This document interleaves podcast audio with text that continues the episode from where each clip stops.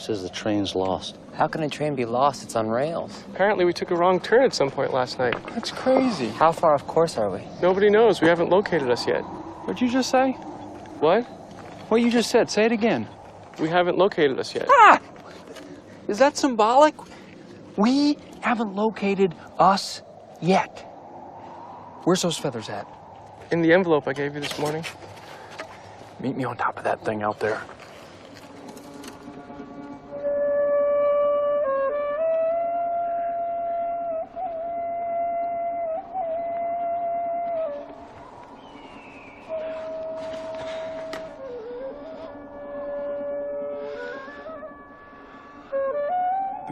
Told me when the moon turns.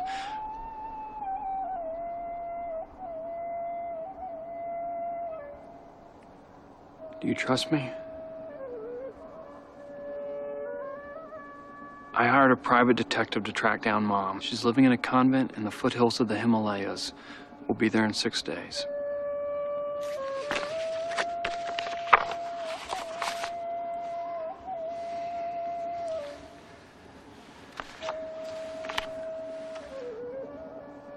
How is that possible? I guess she became a nun, apparently. You know what she's like, A nun? apparently.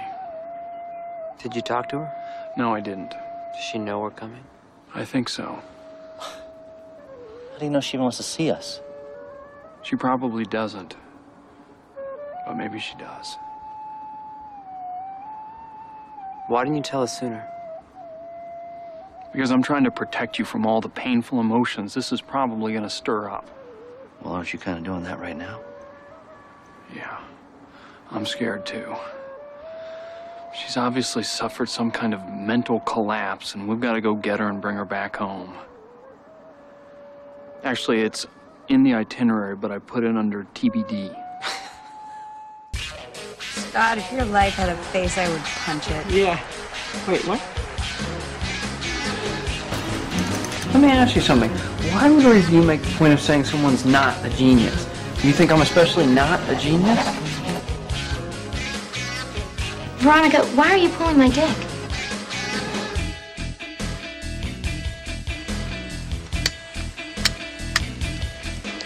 Suck my fat one, you cheap dime store hood.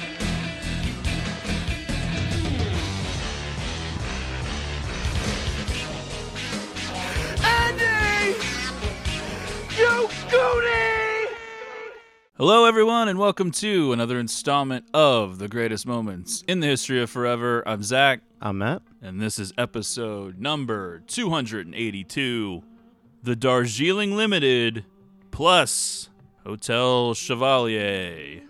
I think this happened at different moments for different people, but this is the one for me where I started feeling the palpable Wes Anderson backlash. Although it was completely different for me, this was this like got me back into him in a big bad way, and still is one of my favorites outside of the main ones. Well, I think the real backlash was the one before, Okay, which was hated by critics and Gotcha. lost a lot of money. The Life Aquatic.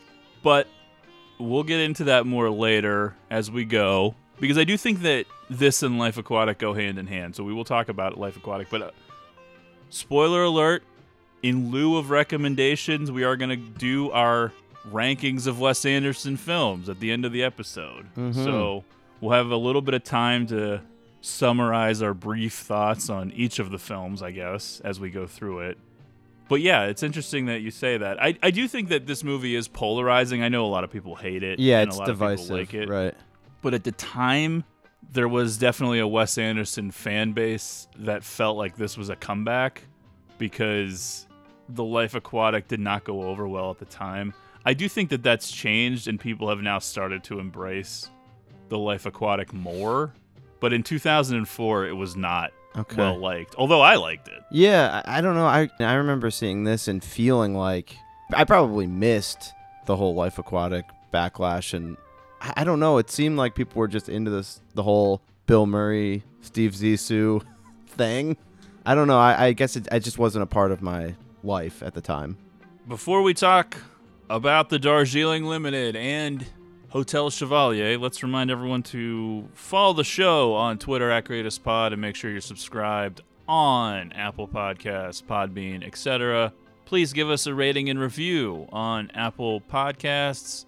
It's not just words. We really would like you to do so. We love to read the reviews. Of course, five stars only.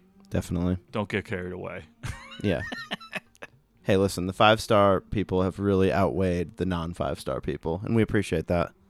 If you'd like a free sticker, contact us on Twitter at Greatest Pod, and we can send that out to you. That's right. I've started sending them out again after a little bit of a lull there. And find us on Letterboxd, Zach1983, and Matt Crosby. The Darjeeling Limited and Hotel Chevalier, which is a short film. We're going to talk about both. They were released in 2007. Both were directed by Wes Anderson. Wes Anderson also wrote Hotel Chevalier himself.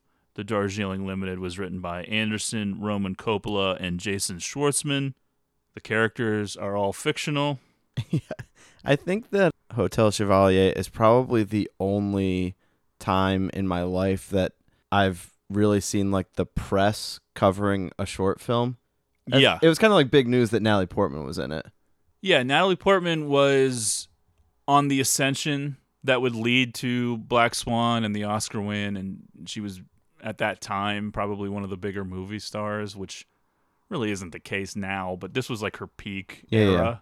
For whatever reason, it was the right moment for Wes Anderson. There was a lot of buzz around Hotel Chevalier and Natalie Portman's nude scene. And That's right. Yeah. all that stuff, which of course, you know, sort of infuriated her and made her swear not to do one again and all that kind of stuff. But whatever, we'll get into that in a second. But yeah, there was talk that they were going to submit this for the best short film Uh-huh. at the Oscars and all that stuff. It didn't really happen and whatever, but there was a big buzz for this film.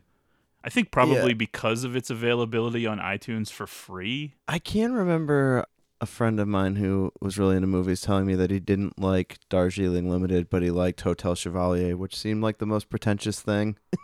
to, like uh, he liked the short film that preceded it, but not the uh, the feature. I could get that though Yeah. because they are very different. Right, for sure. And I do really enjoy the short film tonally and even just the whole thing that's going on with the Jason Schwartzman character. Okay, before we get into Hotel Chevalier, let's run through some of the deets for Darjeeling itself. The budget was 17.5 million, the box office was 35 million, and this was in an era like I said where we're post Life Aquatic. And I was saying saying to you before we started recording that it's funny how much budget factors into our perception of films Yeah, yeah. because honestly, The Life Aquatic, which was considered a massive failure, and The Darjeeling Limited, which was not and considered a little bit of a comeback, made about the same amount. But the difference was the budget. Yeah. Whereas The Darjeeling Limited only cost 17.5 million, The Life Aquatic was 50 million. And so people were like, "Oh my god, this is a disaster." Yeah, I really just didn't have my finger on the pulse of what would have been going on with his career because Rushmore and Royal Tenenbaums, I just first saw those because they aired them on Comedy Central all the time. So like when Life Aquatic came out, I did not see it in the theater. I think when I saw it for the first time, I was watching it with people who liked it. So that was just my perception. Yeah. I would say that paired with the Life Aquatic, Darjeeling Limited represents a little bit of a line in the sand with Wes Anderson. The first three films of his career, full length feature films, were co written with Owen Wilson. Owen Wilson really stops being a contributor on the writing side. Uh-huh. And I think there's a noticeable difference in the tone of the films. I would say that The Life Aquatic and Darjeeling Limited are bridging the gap between the more grounded films Yeah. of the beginning of his career and then the more twee films that would start to get more and more and more controlled and exist in his like fantasy world that he creates. Yeah. Although uh, even though it's not in this order, I feel like Life Aquatic was more on the weird fantasy side of things and this one has a little bit more on the realism. Yeah, that's Yeah. probably due to the budget. Yeah, that's true. He probably wanted to have more with the man-eating tiger. that would have been like this cartoony looking thing. But yeah, I probably couldn't pull it off. The Darjeeling holds a 69% on Rotten Tomatoes, so it was mostly favorably reviewed at the time. There were detractors. I do think that it has become somewhat of a polarizing film. I think there's a hesitancy to embrace it because one of the big criticisms with Wes Anderson over time is his lack of diversity in the cast. His casts are generally overwhelmingly white. Mm-hmm. And so then when you take that and you put it into India, and then you have the three main characters being white and their interactions with the Indian people and stuff like that, I think there's a, a little bit of nervousness as to how we're supposed to feel about this Yeah, film. yeah. But while you could argue that the characters of Rita or perhaps the, the boys in the river or some of the other characters end up feeling like props some of the time, I do think that you have to understand that at no point are we supposed to think of the Whitman brothers as anything but buffoons, and we're supposed to be laughing at their antics and at their ridiculous notion of how they're going to be enlightened and this forced journey Absolutely. That's such a big part of it.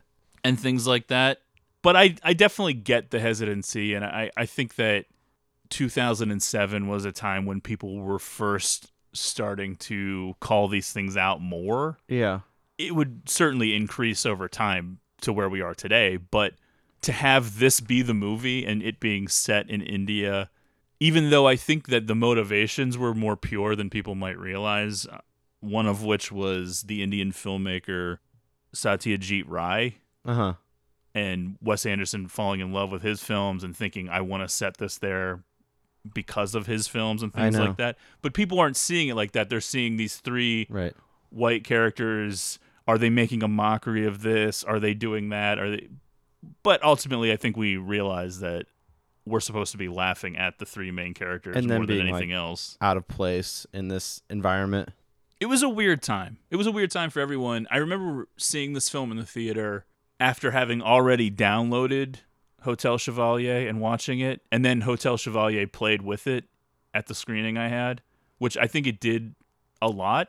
Yeah. I don't believe that it did everywhere every time, but I think its initial weekend or run, it, did play before the, the film. I didn't see this in the theater, I- and I kind of remember just thinking that this wasn't going to be for me when it came out streaming on whatever HBO on demand, not even streaming, you know, whatever it was on cable. I just put it on and got a half hour into it and just found myself laughing like so much and like really getting into the world. And Hotel Chevalier was not a part of it, but I quickly went out and bought the DVD after I watched it one time. I just remember that the film came out in, I believe, late September or early October of 2007. And I think you have to mention that there was Owen Wilson's suicide attempt Oh, yeah. in August of 2007. So this film comes out very shortly thereafter. And then his character, Francis, is ultimately revealed to have attempted suicide by the end of the film. That's right. You don't realize that the whole time. And then it comes out. There just was this weird awkwardness that it's not fun to have to bring up, but I definitely remember that factoring into the screening of the film, seeing it opening weekend and thinking about that and not really knowing what was going on and then That you have this weird. character and Yeah. one of the big things that jumps out with the Darjeeling Limited, of course, as with most Wes Anderson films, is the soundtrack and the score. A lot of the oh, songs Oh, yeah. are from other Indian films and Merchant Ivory productions, but then he, of course, uses the Britpop and three songs from I know. Lola versus Power Man and The Money Go Round Part 1 by the Kinks. Yeah, that's another big piece of it for me after seeing this movie and really loving it was how much I listened to all the music from it for quite a while after seeing it the first time. It's sort of an obscure album, even though Lola is on it, which Oh, is yeah. one of the Kinks' biggest songs. But the the version that I think became a big hit was a live version of Lola. Right. And so this studio album was not really one of their most known albums, and he picks three tracks from it, and All pretty great. yeah, and then of course the Rolling Stones song and everything Yeah, yeah. else. So, what we're going to do is discuss Hotel Chevalier, which is its own thing, but it ends up being a prologue to the Darjeeling Limited, even though it wasn't always intended to be that. And then we'll talk about the Darjeeling Limited itself, as we usually do. And then at the end, we're going to do our Wes Anderson rankings. I know that I've shared mine with a listener to the show at least once. And I feel like Has it changed since? yeah, then? I feel Okay. like it's completely different now.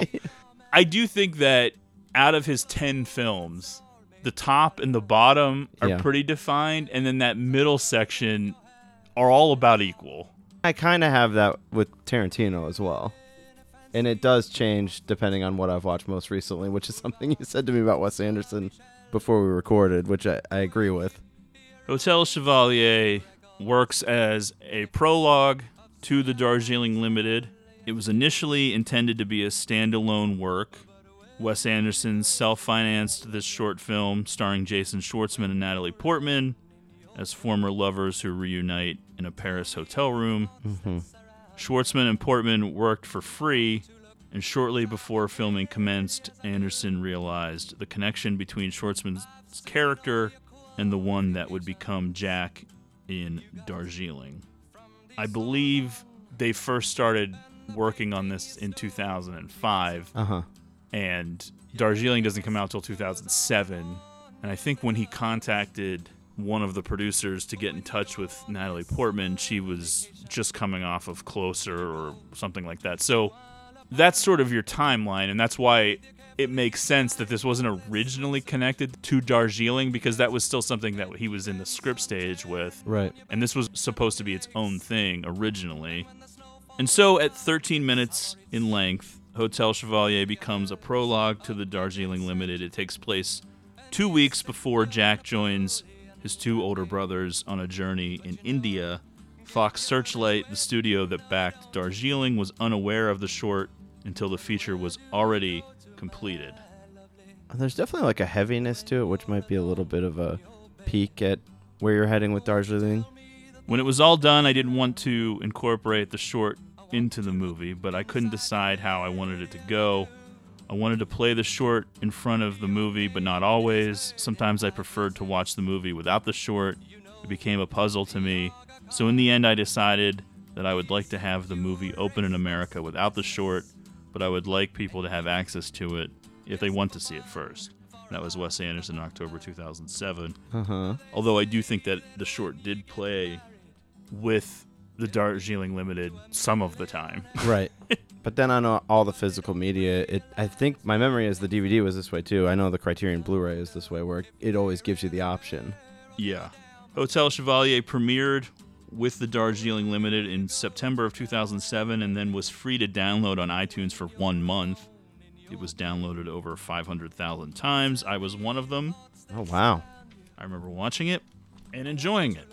Oh yeah. Look, it makes me fucking sick Yeah. how much I relate to this bullshit in this fucking thing. I know. Much more so than the story of the Darjeeling Limited itself. I don't know. I relate to all three of those dudes in that movie, which is one of the reasons. I yeah, like but I'm it. not talking about relating to the characters. Yeah. I'm talking about what happens in the movie. Oh yeah, yeah. Specifically, Sure, sure. what happens. Okay. Yeah. It's not something I'm thrilled about anymore. Yeah. It serves as a reminder of all the stupid and embarrassing things that I've ever done. Uh huh. This fucking short. it hits like a little too close to home Yeah. sometimes. I definitely listened to "Where Did You Go to My Lovely" like an embarrassing amount of times after this. In a hotel lobby, the concierge answers a phone call from a guest's room. Jack, played by Jason Schwartzman, lies on a hotel bed in a yellow bathrobe watching the black and white American war film Stalag 17 and reading the newspaper. After ordering room service from the concierge in broken French, he receives a call from Rhett, his ex girlfriend. She tells him she is on her way from the airport and asks for his room number. Despite objecting that he did not tell her she could come, Jack consents nevertheless. Hello? Hi. I'm on my way from the airport, and the front desk won't give me your room number. What's your room number? 403. See you in half an hour. Wait a second. What? Where are you? I'm here. I didn't say you could come here. Can I come there?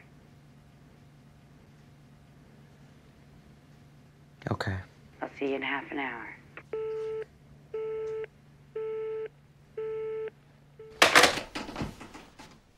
Now, one of the things that jumps out and becomes more clear the more times you watch it is the illusion of life that he's curated here and continues to curate.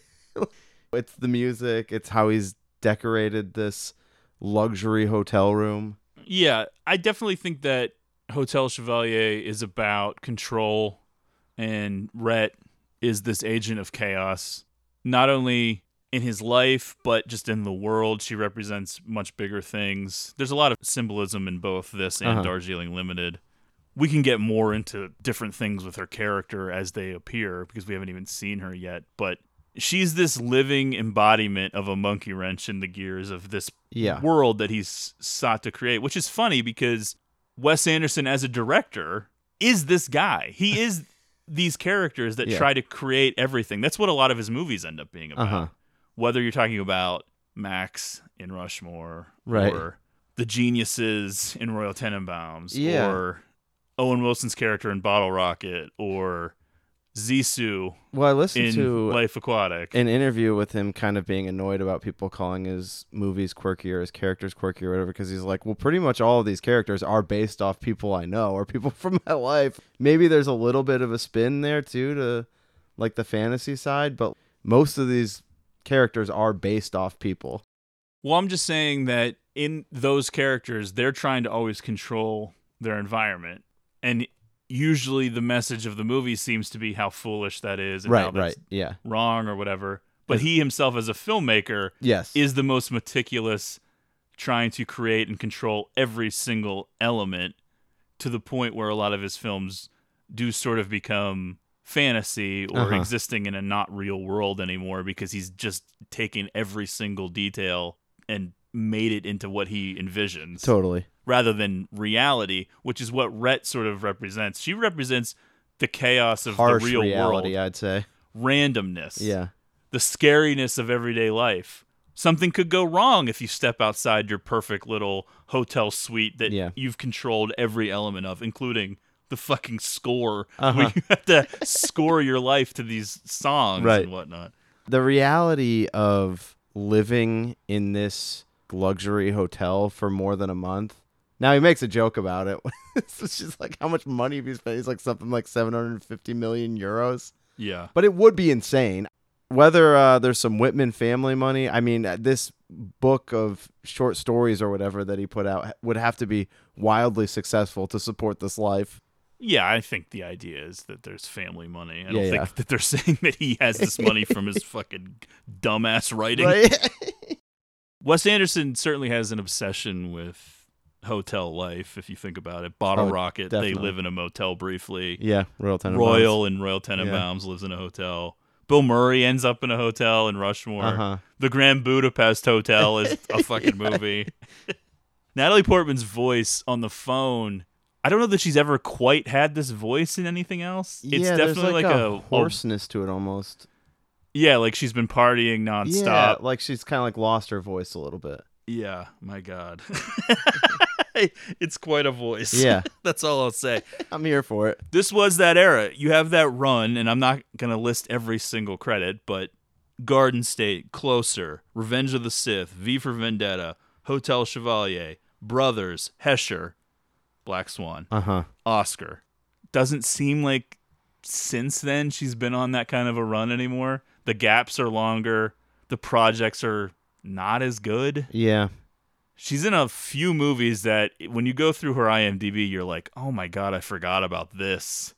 Jane got a gun or whatever, and it says like less than a five on IMDb. Is that it? Is it No Strings Attached the one she's in, or I always mix up the Mila Kunis one. Yes, That's like it's no strings thing. Okay. Although that was probably filmed before True. she 'Cause that actually was- won the Oscar. Right. That 'Cause was it came around out that 2010 year. or something, right? Yeah. Lucy in the Sky. That's I mean, right, there's yeah. just been some real swings and misses. This was her peak. That build up I just read. That well, yeah. seven-year I mean, it run. was a good run. I think it really solidified her as a star. Her name still carries a weight to it, I think. Jack consents, nevertheless. He then hurriedly attempts to tidy the room, pausing to play the opening bars of the song Where Do You Go To, My Lovely by Peter Sarstedt on his Such stereo a- system such a catchy tune. Yeah, I think we've already covered it because of the stuff in Darjeeling, Uh-huh. but Wes Anderson and music, it's always a home run. A few of his films haven't gone there as much because they're more period pieces, and so he doesn't really dive into the music as much with Moonrise Kingdom or Grand Budapest Hotel, but it's one of the things that really dominate his early movies. Definitely. Heavily with the kinks. Jack is again lying on the bed, now in a gray suit. Hearing a knock, he starts the song playing again before opening the door to Rhett. I like how she brings him flowers.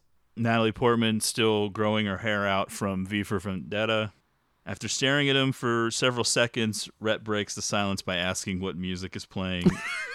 Receiving no response, she steps into the room and presents Jack with a bouquet of flowers. When she moves to kiss him on the mouth, he turns his head away and they embrace instead. He closes the door and asks how she found him. She replies, It wasn't actually that hard. She moves around the room, browsing through his possessions, brushes her teeth with his toothbrush, and declines to take the bath he had run for her. The whole thing about how she found him. When she calls, she doesn't ask what hotel he's at. Obviously, she's calling the hotel, but she just asks what room you're in. Right. You get the sense that he was definitely setting this up in some way that she's going to come there. Oh, for sure. Yeah. Yeah. I think that we all have had experience Totally. with toxic relationships and in a way, even though they don't actually have sex yet in this short, we all are familiar with how these dying relationships, the one currency that remains is sex. It just Uh-huh. becomes this thing where you've already broken up, yet something happens and then there's expectations either from one or both and then it becomes awkward but you do it anyway and then you do regret it and then- Yes. yeah it's it's a whole thing i think that this scene between these two really captures that vibe well Definitely. Stepping back into the bedroom rhett turns to face jack and confronts him asking slowly what the fuck is going on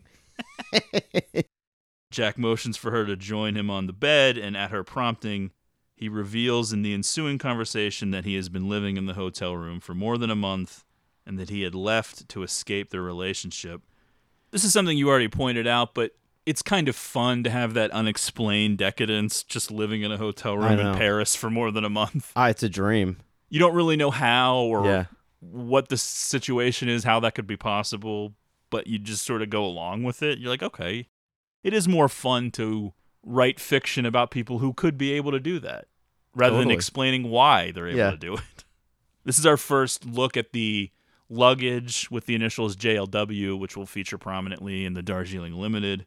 And as we said, this is all about control. Jack controls this environment entirely. That's why he's living there.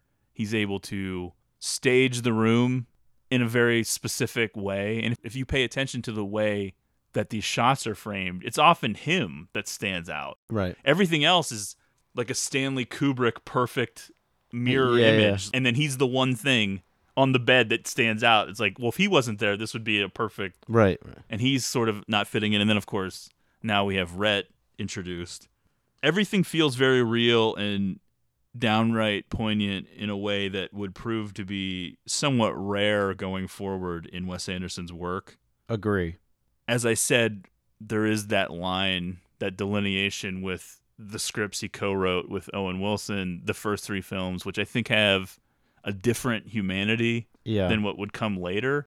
And he wrote this script by himself, which is something he doesn't do really ever. It Yeah. seems like he usually co-writes with Roman Coppola or I know he wrote with Noah Baumbach at one point and Owen Wilson with the early films. But yeah, this is all human emotion just because it's so contained in one space. There's really nothing else you can do. and it's effective. You can feel the darkness. You can feel the toll that this relationship has taken on this guy. we don't know a ton about these characters at this point, but we don't really have to. We know just enough. It's a perfectly contained short story. I would say that Portman does a lot of the heavy lifting, emoting like crazy with that voice, sounding worn, almost cracking, looking seductive, but also exhausted. Definitely. She's like rocking the toothpick. In a weird way, it all feels inevitable. Like this had to happen. The wounds are not healed. Uh huh.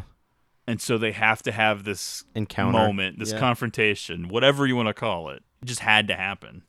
They lie back on the bed looking at one another before being interrupted by the arrival of room service.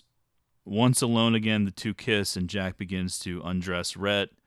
They have an uncomfortable exchange about not having slept with other people. And when Jack notices bruises on her arm after undressing her further, Rhett chooses not to comment on them. Yeah. Lying on top of him, she tells Jack that she does not want to lose his friendship, that she loves him and never meant to hurt him. One of the best parts. He responds coldly that he will never be her friend, but holds her when she embraces him. Have you slept with anyone? No. Have you? No. There was a long pause.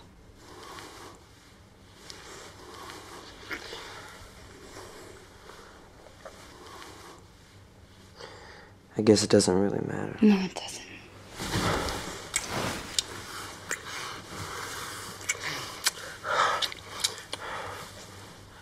You've got bruises on your body.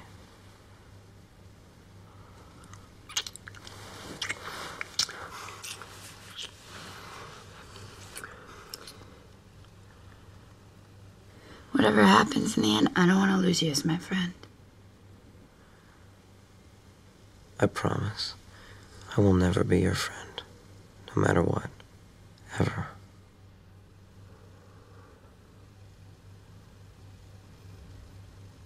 If we fuck, I'm gonna feel like shit tomorrow. That's okay with me.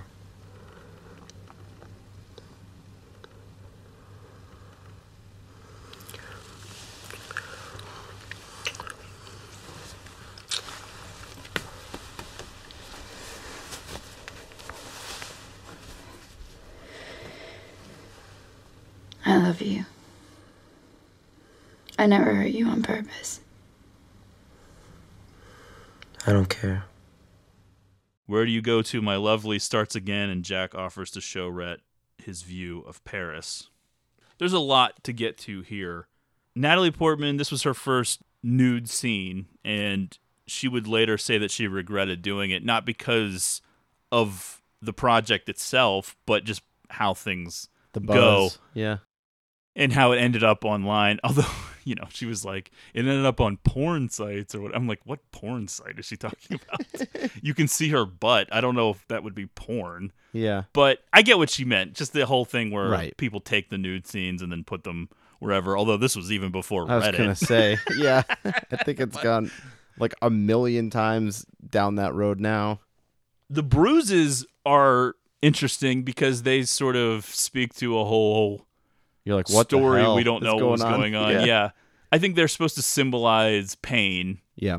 and how again she is sort of this interloper in this world she's coming in and representing the outside world which is unpredictable and there's pain and there's anger And the chaos thing, like you mentioned too, like yeah you can't just out of control. control what's going on out there but in his little world he's trying to insulate himself from pain and uncertainty and all of those things it's all hilarious she says if we fuck i'm gonna feel like shit tomorrow and he says i'm okay with that it really is all about sadness sex which Sure. as i said is sort of that thing that happens sometimes when the relationship is over but you st- still sort of see each other and then something bad happens inevitably and you all regret it and then, Then that's it. yeah you need to close that chapter or Yeah. whatever Rhett is perched against an armoire. Jack approaches and covers her naked body with the yellow bathrobe, and the two move towards the window after they step out on the balcony. Jack draws a toothpick from his pocket and hands it to Rhett with an upward nod, which she reciprocates. After looking out for another few seconds, she clasps his neck lightly and they step back inside and it ends. That's the end of the short. Dialogue between Jack and Rhett is later recounted by Jack to his brothers at the close of the Darjeeling Limited in the form of an excerpt from a short story he has written. And Natalie Portman as Rhett has a brief cameo in the feature. And that's why they should always be paired together, the short and the feature, because it works as like this bookend, you know? That's true, and I agree with that. But I also think it's kind of cool to be able to piece what the fuck she's doing at the end of the movie Yeah, yeah. together because she's wearing the robe that he Right. wears during the movie. They both say Hotel Chevalier. Uh-huh, yeah. So you would know you would be able to pick up like, oh, that's his ex girlfriend Yeah. because she's got the perfume on the Drinking the Bloody Mary. and everything. yeah. although the the dialogue right. part would be less connected, but I think because of the Criterion Blu-ray and and all of the home video releases and whatnot, I'm, I think people can have that option to discover that stuff if they actually care Definitely. enough about Yeah. this movie. So now let's transition to the feature film itself, the Darjeeling Limited. It's not really about epiphanies, it's about thinking you've had an epiphany or willing yourself to have an epiphany. That's a quote from Matt Zoller Seitz, a film critic whose career has taken off in part because of his writing about Wes Anderson. I have his book over there, Okay. But this is from the Criterion Blu-ray. I pulled that quote from on one of the bonus features, and I I found that to be like a pretty good summation of what the movie really ends up being. Yeah, and it totally hits for me. The Francis character being the worst offender of trying to create these moments by having a laminated itinerary of what they're going to do to somehow reach this spiritual catharsis. Yeah, his whole approach seems to be antithetical to what they're trying to accomplish in the first place, and there's sort of this glaring obliviousness to the way he approaches this trip and what he thinks might happen, but ultimately it's something that you can't just That's right. force to happen. I do think that by the end of the film, you could point to maybe one moment as the closest they come to some kind of an epiphany, but I also think that there's some hilarity in the mirror imaging of the film and how the end of the film mirrors the beginning of the film, and you realize they really didn't change that much. yeah, Despite everything that happens over the duration of the film, they're kind of the same people and they're kind of doing the same things. Yeah, yeah. But they did manage to shed some of the baggage. We'll get into this more as we Right, go, right. but I do think this movie, there are times where it's a little heavy handed with the imagery and symbolism. Sure. it's just beating you over the head with Yeah, it. yeah. The film opens on an unidentified businessman, played by Bill Murray, in his desperate attempt to catch a train in India. Bill Murray, of course, in many of the Wes Anderson movies, although this one unique being that he has almost no lines. Yeah. I'm trying to think, is there one that he's in less than this? Other than Bottle Rocket, which he's not in at all. I wouldn't think. Nothing comes to mind. It's close with Grand Budapest, That's true, yeah. but I do think he has lines. Right. In this one, I think all he says is, that's my train. The train is called the Darjeeling Limited. He tries to chase down the train on foot, but he is ultimately beaten out by a younger man, played by Adrien Brody. The younger man is able to hop aboard while the businessman is left behind, and This Time Tomorrow by the Kinks starts playing. Bill Murray filmed for a day and a half, but stuck around India for a whole month afterward. The train sequences in the film were filmed on an actual moving train in India that they rented. Oh, wow.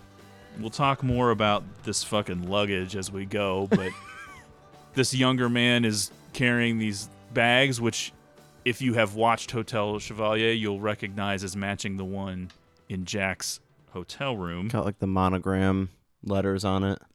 The businessman often is said to be symbolic of the deceased father Uh huh. missing out on this journey. I really don't know that there's any better explanation for what the symbolism would be. Yeah, I mean, even from the first time I saw it, I took it that he was supposed to be a representation of their dad. I think we can pretty much leave it at that just because as Yeah. we said, I mean, he's really only in the film very briefly here at the beginning and then at the end. And that's what it feels like to me. Yeah, and I know the luggage thing is a, a big part of this message and there's symbolism tied to it, but the reality of carrying around this much luggage is absolutely insane. Yeah, there's a certain absurdity to it that I'll touch on more later, but you have to really wonder what's even in these bags. I know. The younger man arriving late to the train is Peter Whitman. Peter reunites with his brothers Francis, played by Owen Wilson, and Jack, who we've already met in Hotel Chevalier, both of whom are already on board. The three have not seen each other since their father's funeral a year earlier. Peter was specifically written with Adrien Brody in mind, and the brothers are all supposedly named after Francis Ford Coppola, Peter Bogdanovich, and Jack Nicholson. Oh, wow. That's cool. Francis, head and face wrapped in bandages and walking around with a limp, yeah. has recently survived a near fatal motorcycle accident and thus wishes to reconcile with his brothers on a journey of spiritual self discovery. As he puts it, become brothers like we used to be. Yeah. I absolutely love when he's explaining what happened to him and he's going through the story about getting in this accident and he's like I was driving home and then he like looks off. I live alone now. He's talking a mile a minute and he's already assuming a leadership role, which Jack seems fairly receptive to, but Peter not so much. Yeah. Well, Jack's role is definitely the one what I- I think he's the youngest brother, right? He definitely can be pulled aside by either of them, Yes. by either of the older ones when a faction needs to be built. He's got itineraries and schedules, so he's approaching this so-called journey of self-discovery in a way that seems totally counterproductive to the whole idea. There's a lot of micromanagement going on. He's brought his assistant Brendan, who he claims that we're never going to see, but then we do see. Almost immediately. Owen Wilson placed a small lime in his shoe to achieve the constant limp while filming. And yes, he's laying it on very thick. The whole accident, living alone, Oh, yeah. his sadness. And the nerves start fraying very quickly. He starts ordering for people. There's just like lots of little details. Like they're sitting at the diner car to Yeah. order dinner. He starts ordering for everyone. I think that one of the things I enjoy about the script is how much is spent like building up the jokes. Yeah. Like something happens to then have a payoff line for it. The brothers have differing receptions to the prospect of reading Jack's short story. Francis, who you seemingly have just built up sympathy for because of his story, is the one who doesn't want to read it. And you're like, well, why is he being an asshole? Yeah, yeah. And then you find out they're all kind of assholes. They're completely selfish, narcissistic people, which does tend to be the most fun to write. Definitely. and put in these types of situations. They're all enjoying various Indian painkillers, different kinds of medicine that they got without prescriptions. You'll notice throughout much of the film, and then especially up towards the top here, that Peter has been collecting their father's items glasses, razor, etc. Much to the chagrin of Francis. Yeah. Legally, those glasses belong to all three of us. Very early on, Jack makes his intentions known with a young woman aboard the train who works on the train. He says, I want that stewardess. They call her Sweet Lime. Her oh, name Oh, yeah. ends up being Rita. She's played by Amara Karan or Karan, who this is her first movie. I don't really know what you would call her. Is she a stewardess? I don't know what that would be on a train. Yeah, I don't know what the preferred term is. Train hostess. But one of the big things that causes a lot of tension and drama between the brothers is these secrets. Peter's wife is pregnant, for example, and she's nearly due. Oh, and he tells Jack, but says, Don't tell Francis. Jack tells Peter that he's got his own ticket out of there in case things go south, I yeah, guess. yeah. But he doesn't want him to tell Francis. And there's a part at some point in the movie when Francis is like, "It's important that we don't splinter into fractions, or it's crucial that we don't splinter." And it's already happened like so many times. Francis, meanwhile, is covertly searching for their mother, Patricia, whom the brothers have not seen in many years.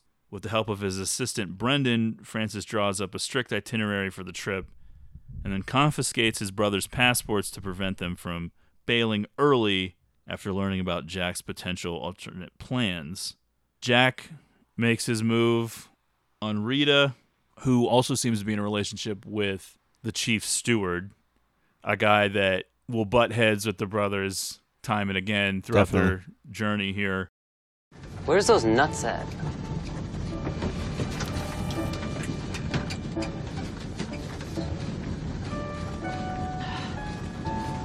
I got it, I got it, I got it. I got it.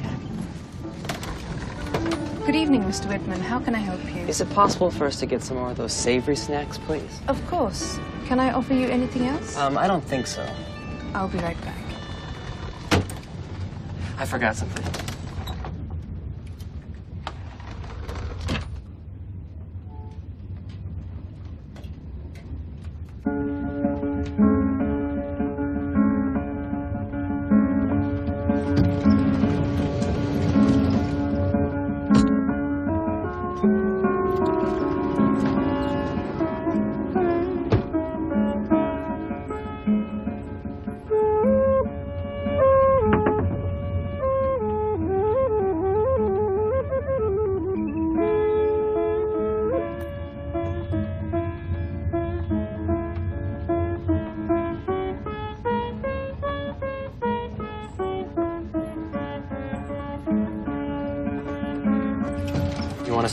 Cigarette with me in the bathroom?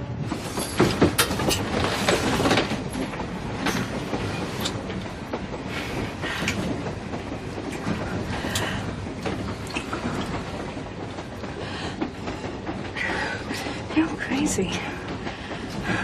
What's your name? Jack. It's yours. Rita.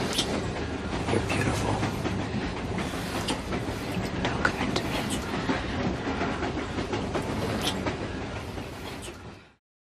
I was thinking about the character of Rita a lot because on the surface, you may wonder why she would be immediately seduced by Jack.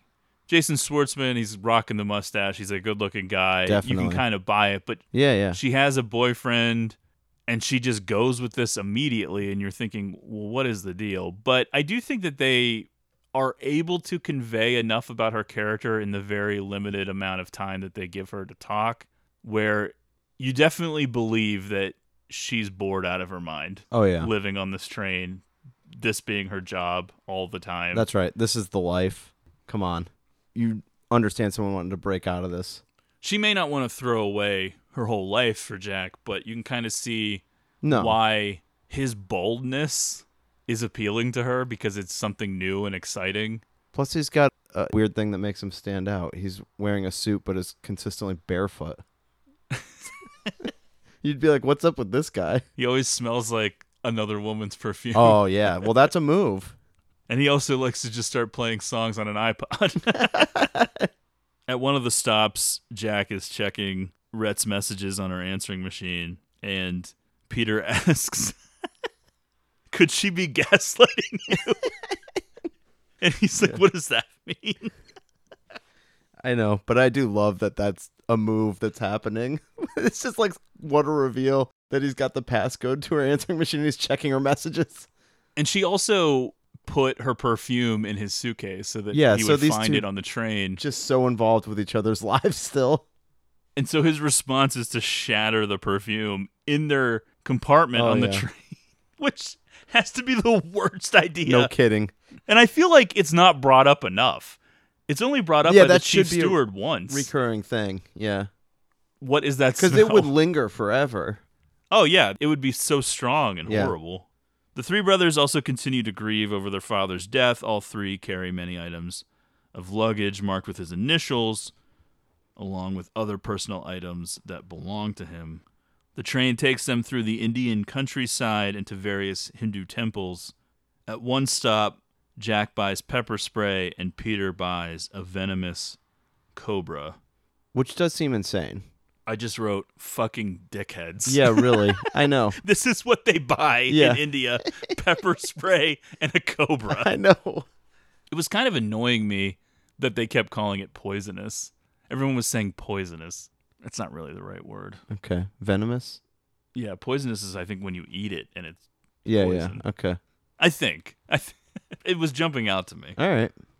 But they're going through the motions, they're forcing it. Definitely. They're kneeling at this temple trying to have this moment of enlightenment and then they're distracted. Francis asking Peter, "Is that my belt?" in the middle of it. I do like that they start calling Peter Rubby Oh, because he's constantly rubbing his temples because he's wearing his dad's prescription sunglasses. which is also insane, and and would give you like terrible migraines.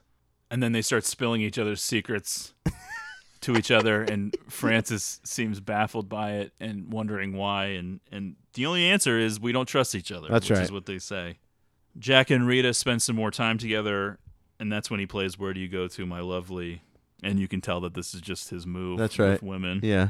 her mascara is smeared it seems as if she's been crying and she says I've got to get off this train I don't think that they ever actually have sex which is something that I didn't realize Oh, the really? first times that I watched So the in the bathroom they don't have sex. well, she says, "Don't come into me," Yeah, which I took to mean, "Don't put your thing in me." I see. I thought she meant like don't, Don't. blow it in me. I know, but I think with her British accent and the whole thing, I I see. I, I think that that's what she meant. Was wow. Okay. yeah, All right. I'm seeing this in a whole new light now. either that or he's really like a quick draw McGraw. Well, we don't know. It's a cut. We don't know how much time was spent in there. I will say he wasn't looking very sweaty or anything. Her hair was not disheveled. Of course, in the most predictable moment of all time, the cobra escapes from its box.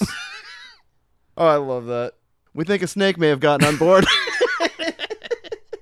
The chief steward recaptures it and tells the three brothers he's kicking them off the train at the next stop. Francis begs for another chance, and it seems as if they're going to be allowed to stay, but things quickly go awry. The train somehow goes off course, stopping for a while to try and determine its location.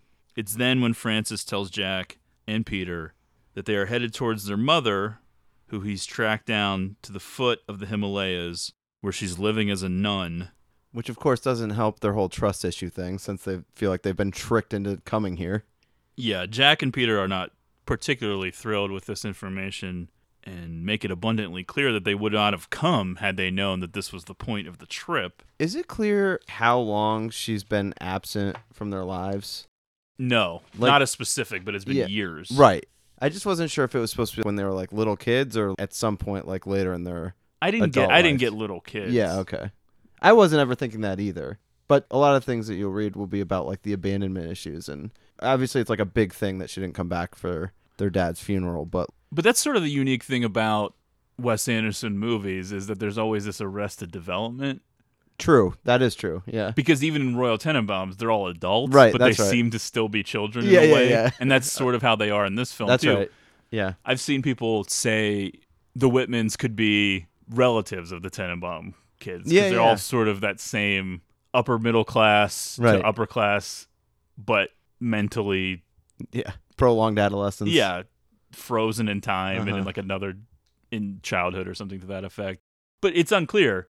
It could be when they were teenagers or in their formative years of some kind. Because yeah, I do think that a lot of the themes of the Darjeeling Limited have to do with not only life and death and mortality and the fear of death, but also yes, abandonment and loss and mourning and grief and those things too. And you would have to imagine that it has been a significant amount of Yeah. time. It's interesting because I think my impression was just always that it was at some point when these dudes are all adults. And I think I just think that because of the whole like, oh, stay together for the kids type thing. So instinctually I go to she stayed in this marriage until like they were all adults and then, you know, went off to pursue this calling of hers.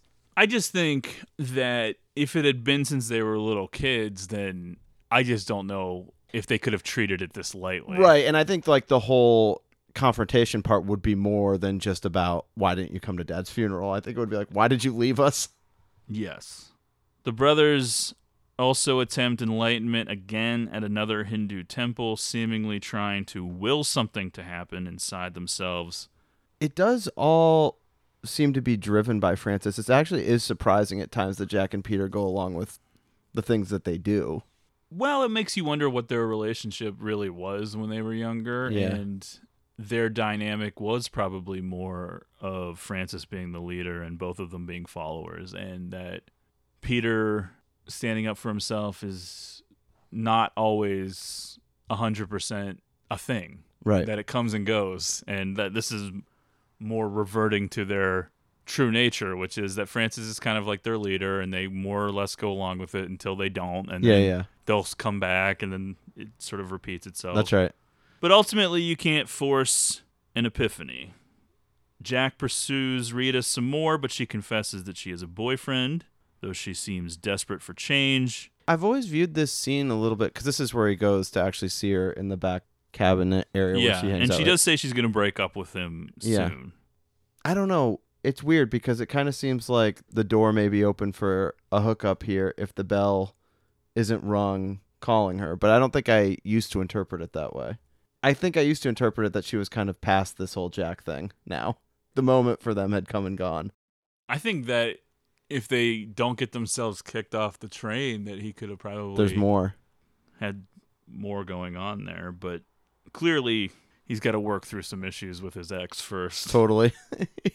Tensions continue to build as Jack and Peter become infuriated with Francis's controlling behavior.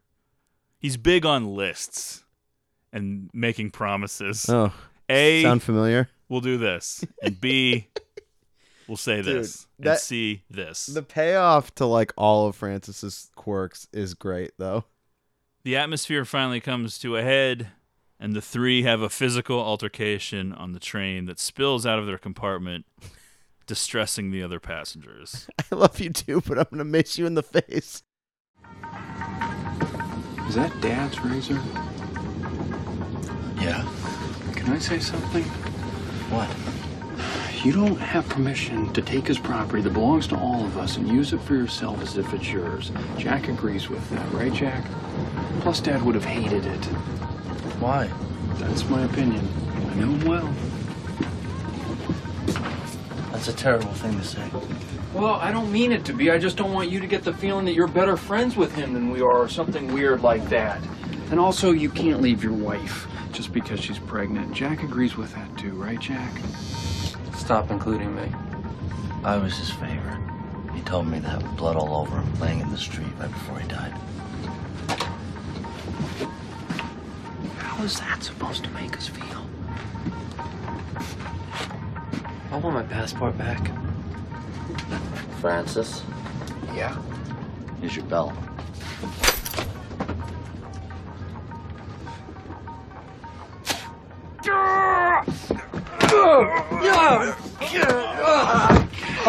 Stop! What'd you do?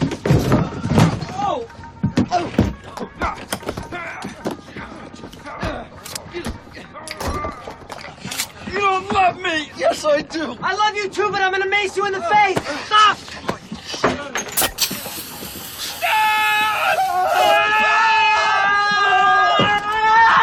I had to do it! Jack, hey, you made this! Stop including me! Ah!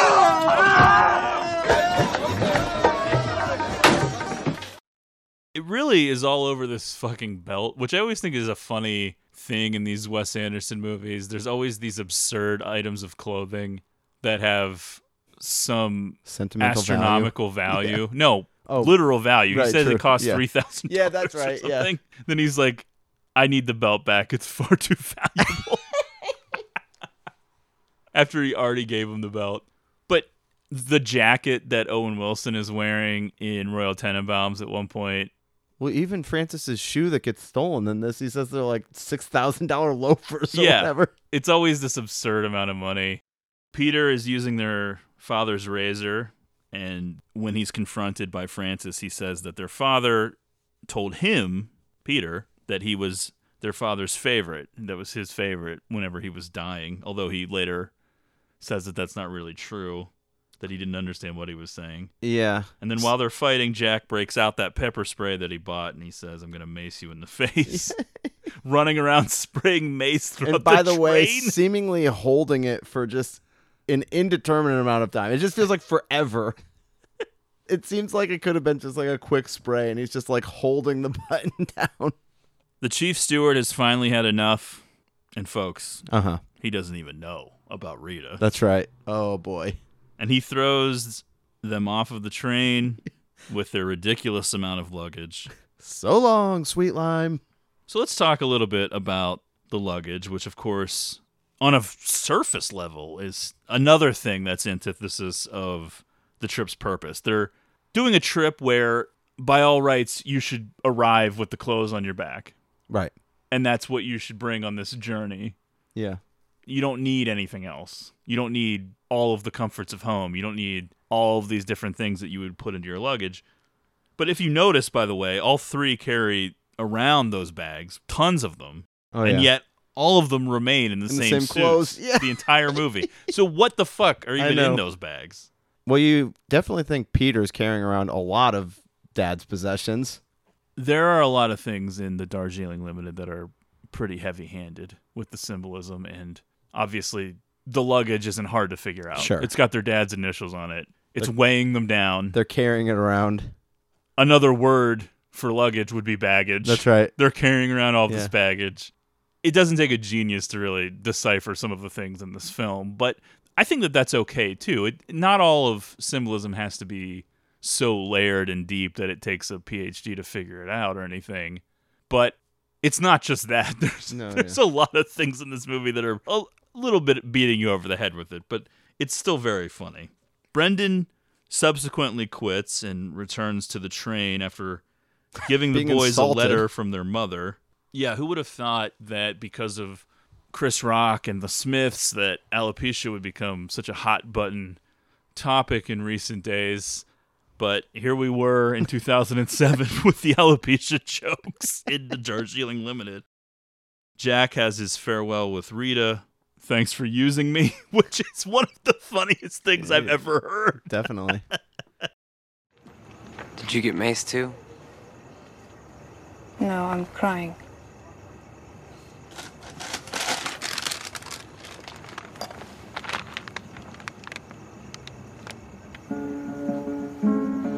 What's wrong with you? Let me think about that. I'll tell you the next time I see you. Sure, tell me then. Thanks for using me.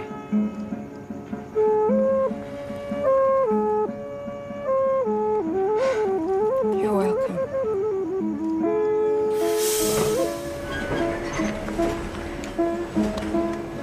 Goodbye, Rita. So long, sweet lime. He's really got that game down cold. I love Thanks it. for Yeah. using me. And she's like, "You're welcome." and then they end up throwing rocks at the train. I do love that. That's like quietly one of my favorite parts because it kind of seems like they're just gonna walk away, and then they think about it for a second. that guy pops his head out the window, and they just start chasing and chucking rocks at it, leaving gracefully. You gotta love it. the letter from their mother indicates that they've arrived at a bad time and should not come.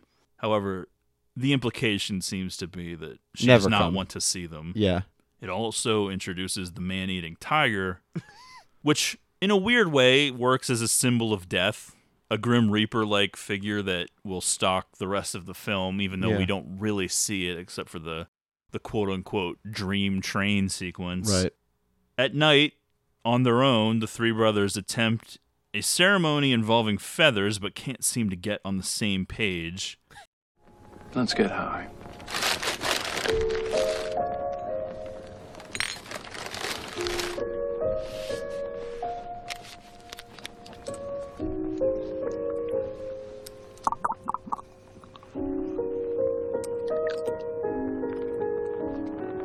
I'm sorry. Me too. I wasn't trying to aim for your face. Doesn't matter. It's already demolished. Let's just go home. She doesn't want to see us anyway. You don't think so? Not even on some primordial level? No. She's been disappearing all our lives. We weren't raised to be treated like that. Just not done.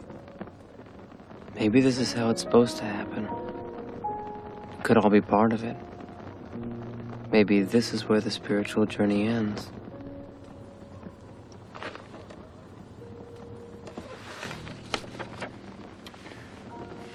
You read the instructions, right?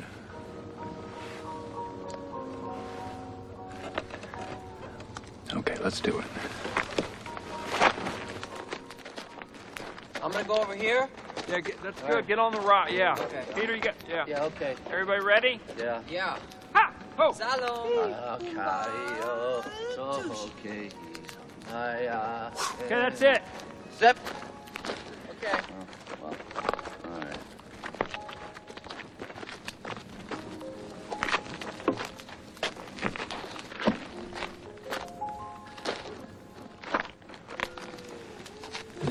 Which direction did yours go?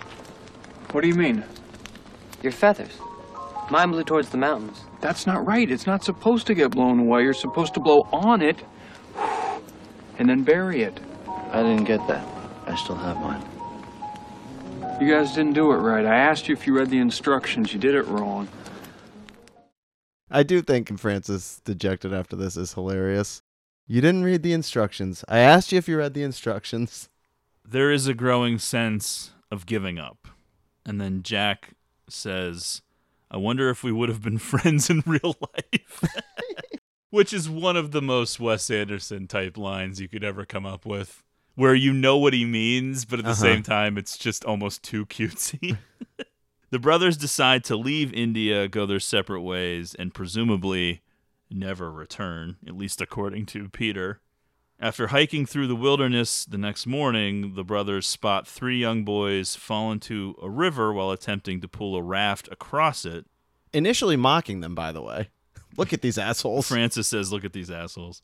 They spring into action, jumping into the water to help.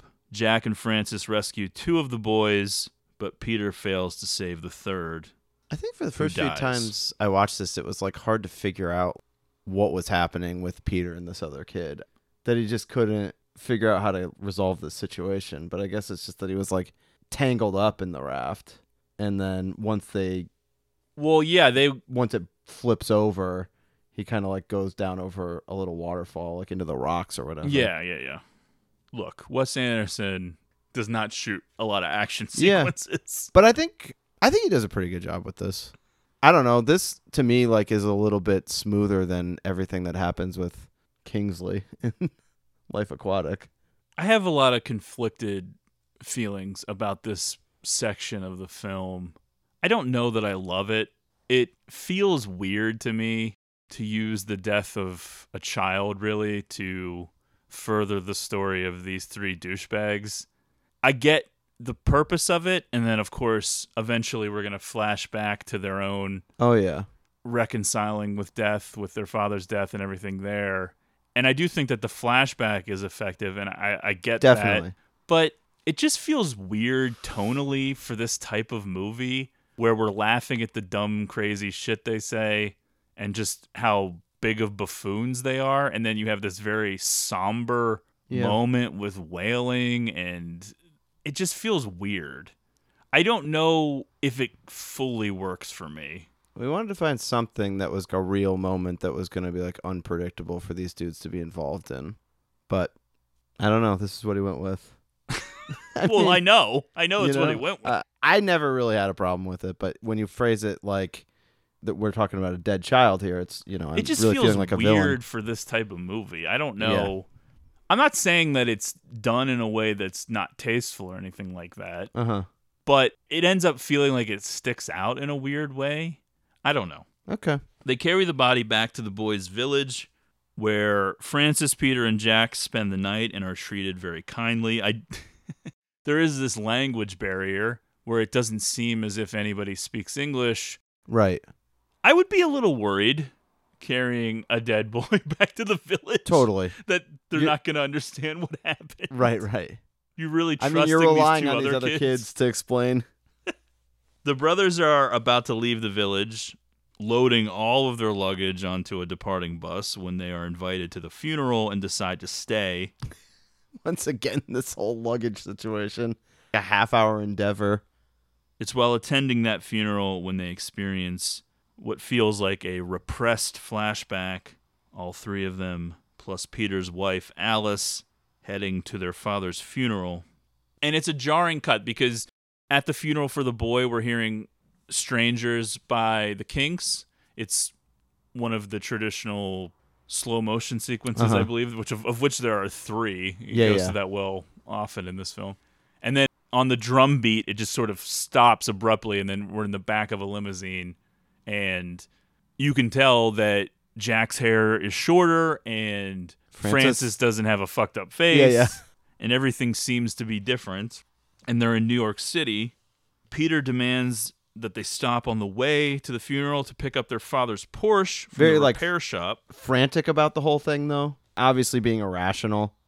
even though the car is not ready and that's something we can circle back to a few times here Yeah. which is like a recurring theme something being in progress or not finished yet and yes there's like this obsession with objects and ritual and details that seemingly keep reality at a distance so that they don't really have to fully engage with what's happening because now they're making the funeral about this idea that they have to be there in this car and that they'll be able to get in this car when it's over Uh-huh. and but it's almost inexplicable I know. because you're thinking why i don't know what's happening and the guy at the repair shop is saying that they're waiting on a part and the car's not ready yet and yet they won't take that as an answer and you're thinking what is this obsession with this car and what is happening and Things are starting to spiral out of control quickly because when Alice calls and is like, they want to get this show on the road. There's Yeah. another service after this. Like, you guys need to get here. You're fucking this up.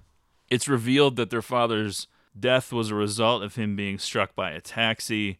Their mother did not attend the funeral. Obviously, death and loss loom large in the Darjeeling Limited, but so does the reality of everyday life.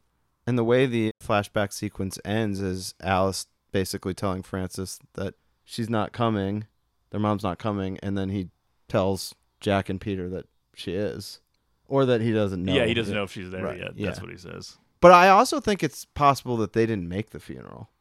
It's not clear, but I think that they did. Okay. I think that would have been mentioned in some way. all right. There was just the way she's like they want to start in like ten minutes, and she's fighting with the guy on the phone in the background. Yeah. I don't know. Back in the present, after the funeral, the brothers leave the village and head to the airport. But they did have some moment, this feeling of community over this whole event. And then there's no noticeable change. Right. because Francis is still a control freak. He's telling them how they're going to divide up the minutes when they're waiting for this Yeah, yeah. plate. Change cannot be forced, or at the very least, change is slow. And I Definitely. think that that's one of the messages of the film is that even by the end end of the film, the very end, they're kind of still the same, but you have to think that they've improved a little bit. But that change is slow and that you may not notice it at first, and that is sort of grounding it more in reality, and that's how so. people really are. Yeah. They all make phone calls at the airport. Francis calls Brendan to beg him to come back to work.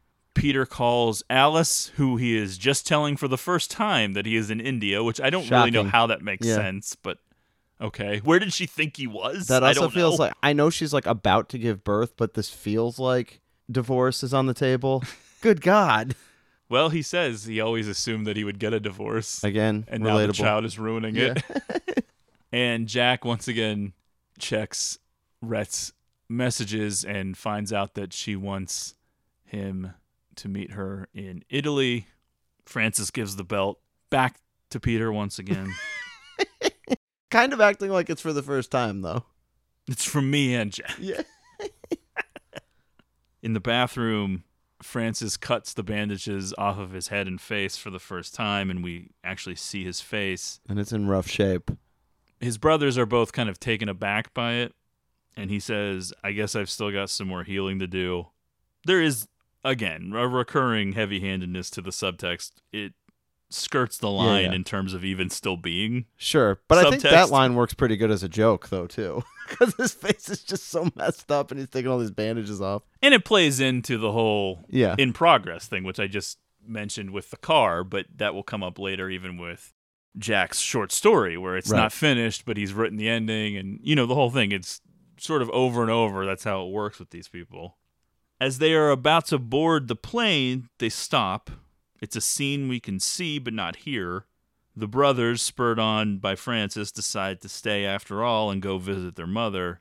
This moment of spontaneity and instinct may be the closest they actually come to a true epiphany in the entire film. This is where it feels like Yeah. They're acting on instinct rather than laminated itineraries Yeah. and overthinking everything. I will say, if I have complaints about this movie, it does start to feel a little clunky here because it feels like the airport scene is the end of the movie. I know we haven't had this confrontation and it would be missing something if it was the end of the movie, but it just feels that way. When they're in that bathroom scene, he's taking the bandages off. It feels like we're heading towards the end credits. It's the longest 90 minute movie imaginable, which sounds like an insult, but I don't really mean it to be insulting. yeah. It's just because there's a lot of false finishes here at Right, the end right. where you think it's over. Well, that might actually tie into my feelings about what happens with the boy dying. Yeah, yeah. Because that feels like that should be the ending. Because how do you do anything after that? Well, yeah. That seems so dramatic and jarring. Then you're in an airport. You have the moment with Francis cutting the bandages off, and then they're about to leave, and that feels like an ending. Yep. And then, with literally 15 minutes left in the runtime of the film, you're now being introduced to their mother, Patricia, played by Anjelica Huston. And then that has its own weird things that feel like endings. Yeah, yeah. With the dream train. Yep. And then there's still more after that. I know because that that's another part. The Dream Train does feel like it's gonna hit the end credits right after that, right after the man-eating tiger. When they arrive at the convent, their mother, Patricia, is surprised but overjoyed to see them. Francis admits out loud that his motorcycle accident was actually a suicide attempt. To the surprised looks of his brothers, you guys can put that together. Eh. They both kind of make a look at him like they. No, I, I Oh, know, yeah, I know. okay, I'm yeah. just saying, I don't know that I would have put that together Yeah. necessarily. What happened to your face? I smashed into a hill on purpose on my motorcycle. I'm sorry to hear that. She mentions the tiger, which has eaten one of the sister's brothers, which they laugh at at first, and then she says, No, no, I'm serious. and then we see, and I think this is what you were alluding to earlier, that their mother acts exactly like Francis. Yeah, yeah. Orders what they want for food, makes doing the lists, list, yeah. the promises that they're going to Let's make another agreement. when she's confronted for not attending the funeral and abandoning them, she says, "Well, why don't we work this out without words?" And they have this silent reconnecting with Which the song seems- "Play with Fire" by the Rolling Yeah. Stones, and It seems to have an impact. I'm not sure that it would for me, but the verbal confrontation wasn't going anywhere, though. That was clear. It's almost like that '70s show Yeah. with the camera circle, like they're sitting around smoking They all pot just smoked a in joint. Red's basement. I want to tell you about my son, What son? the one I'm going to have next month. Well, you should be with Alice. You should have been at Dad's funeral. So that's why you came here. We came here because we miss you. I miss you too. But why didn't you come to Dad's funeral? Because I didn't want to. So why, why are we talking this way? What's wrong with us? We should be celebrating. What are you doing here? I live here. These people need me. What about us?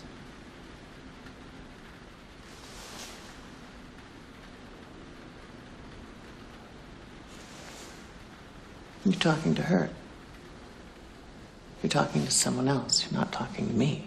I don't know the answers to these questions, and I don't see myself this way. Listen, I'm sorry we lost her father. We'll never get over it, but it's okay. There are greater forces at work. Yes, the past happened, but it's over, isn't it? Not for us.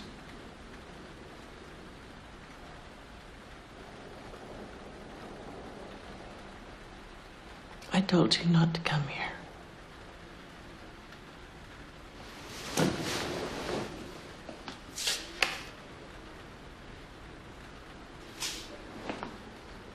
Maybe we could express ourselves more fully if we say it without words.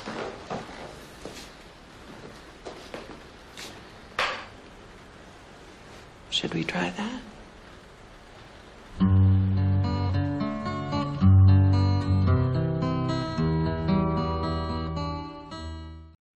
This is the dream train sequence that we've been alluding to, where we see the various characters and, and inhabitants of this world, where it appears as if they're on a train, but it's not a real train. Yeah. And there's compartments on this mythical train that aren't really things that would be on an actual train, obviously. Right. I And mean, not it's all like a these hut characters from a be together. village, a luxury hotel room. First, we see Rita. Then we see the chief steward who has the cobra, which he claims to have killed. Which I think they threw in there to be like, well, yeah, he didn't really kill the cobra. Uh-huh. Then we see the two surviving boys from the river, and then Alice pregnant with her little pots. Longtime Wes Anderson actor Kumar Pallana, Oh yeah. who was just credited as old man. Brendan, who seems to be on a plane leaving India, I guess. Then we see Rhett still wearing the robe from Hotel Chevalier, perhaps still at Hotel Chevalier. I would like to think running up the tab. yeah. Then we see the businessman, played by Bill Murray, who missed the trip entirely. And then the tiger is last, watching over it all. Natalie Portman traveled to Jodhpur, India for just 30 minutes of shooting and then ended up wandering around India for 10 days Oh wow. before leaving. This movie definitely giving actors a, a good opportunity to just hang out in India for a while. It's as close to closure as they're going to be able to get because when Francis, Jack, and Peter awake in the morning, their mother is gone. They reattempt the ceremony with the one feather they still have, this time content to let each other do it their own way. A noticeable difference from the first time they tried it and Right. were pissed about it not happening right. They decide not to wait for their mother to return and just leave. On their way out, Jack reads from his new short story, which contains dialogue from Hotel Chevalier. I'm working on a new short story. I wrote the ending, but I don't know how it starts. Read us what you got. Whatever happens in the end, she said, I don't want to lose you as my friend. He looked into her eyes. I promise I will never be your friend, no matter what, ever. Her voice cracked. If we fuck, I'm gonna feel like shit tomorrow. That's okay with me, he said. He lifted her shirt over her head. I love you, she said. I never hurt you on purpose. He nodded. I don't care. He would not be going to Italy. That sound okay? Yeah. It's hard for me to judge the ending without knowing the rest of it. I like how mean you are. The characters are all. Thanks. His short story furthers the unfinished theme. Of course, his recurring line of the characters are all fictional, which one of the short stories from earlier we find out is the flashback car scene. Yeah, where they get their father's car. Yeah. This time, though, he just says thanks. Yeah. I like how mean you are. it seems like Jack's brothers are not big fans of Rhett. Totally. yeah. One of Francis's best lines. I gotta say, I support this relationship not working out. That's usually me talking to you. Absolutely. As they arrive at the train station, Power Man by the Kinks Plays, they chase down this new train called Bengal Lancer. Much like Peter did at the start of the film, they gleefully discard all of their father's suitcases and bags to catch it. Of course, the obvious symbolism here being that they're finally shedding the baggage that they've been carrying. Oh, yeah. Whether you want to interpret that as grief, their own fucked up bullshit, the feelings they have towards each other, Their whole family dynamic, the loss of their dad. It's all of it. the abandonment, Yeah. the grief, whatever. The attachment issues, which seeming will seemingly will continue on. On board, Francis offers to return their passports, but is told instead to hold on to them. Francis says, Let's go get a drink and smoke a cigarette, which is what he said at the beginning of the film when Yeah. they're all together. You could look at it where they've caught this train, which is called Bengal, which is a tiger. They've faced their fears, which is death and mortality. Get it? Bengal, Lancer.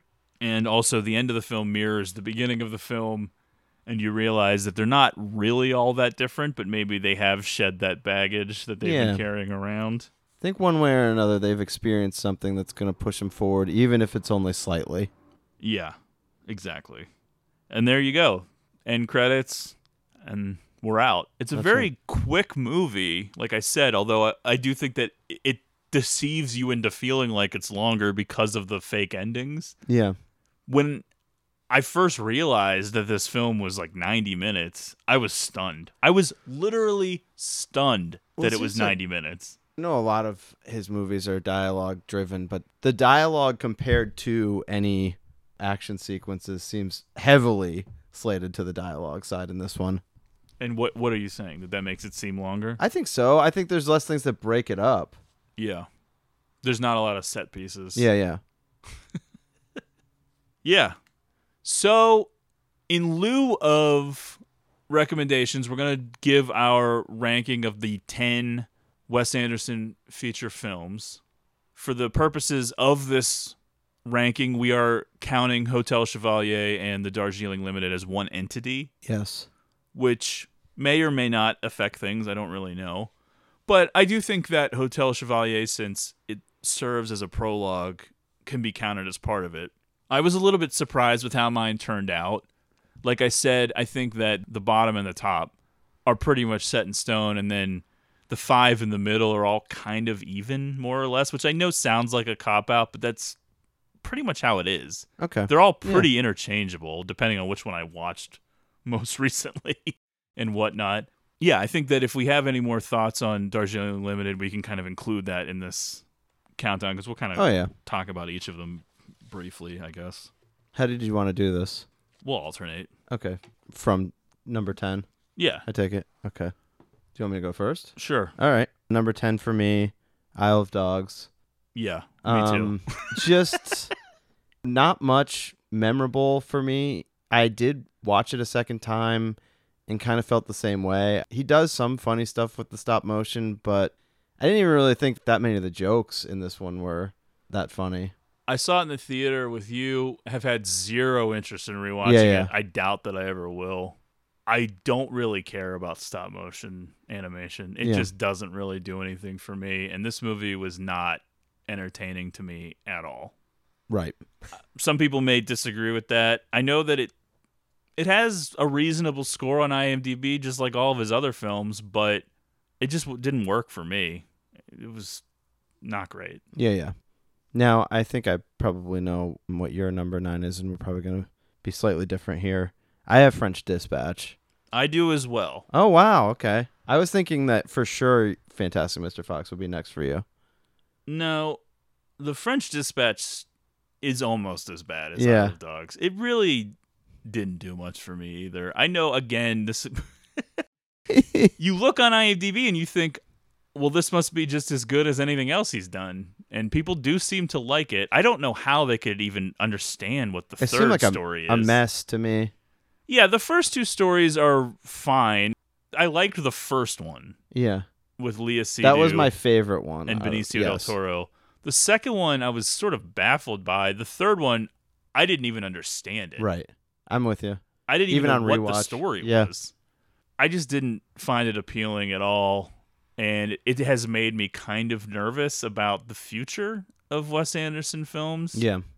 I don't have super high hopes for Asteroid City, but I know French Dispatch is this big thing, you know, about writing and like obviously like the New Yorker is like a big influence on it in general, but all the stuff just seems like way overwritten. Like it doesn't seem smooth like at all. yeah, and all humanity which may have once existed in his early work is long gone. Definitely. Number 8 for me I have Fantastic Mr. Fox. I do as well. I was surprised cuz I thought at one point you had said to me that the stop motion ones would always be your Yeah, low- well. I reconsidered. Those three are pretty much locked Yeah. at the bottom for me. I have actually had times in my life. I have rewatched Fantastic Mr. Fox. There are definitely parts of it that made me laugh, like in a way that the other two didn't. Yeah, and it is a very popular film of his now. Yeah. It was not a huge box office hit or anything, but I think it's gone on to have a bigger reputation. I think it's entertaining. Like I said, there's just a disconnect for me with the stop motion animation stuff that just doesn't really appeal to me. But I can recognize that it's funny and it's well written and the story is reasonably entertaining and everything. It's not for me, that kind of a thing. Yeah.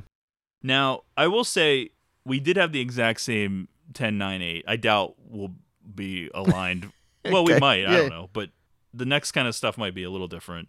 Seven, six, five, and four are more or less even for me. So four out of the ten, Yeah, yeah. I would say, are all kind of interchangeable. I feel like my top three are kind of locked in place now. I think you might be surprised at number three for me, but okay. seven through four are all interchangeable.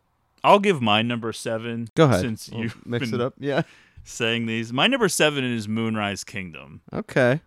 Now, if you would have asked me for this list back when we did Moonrise Kingdom, I think it would probably been higher. Yeah. Like I said, though, I can't stress this enough. Yeah. Seven through four are all pretty much even.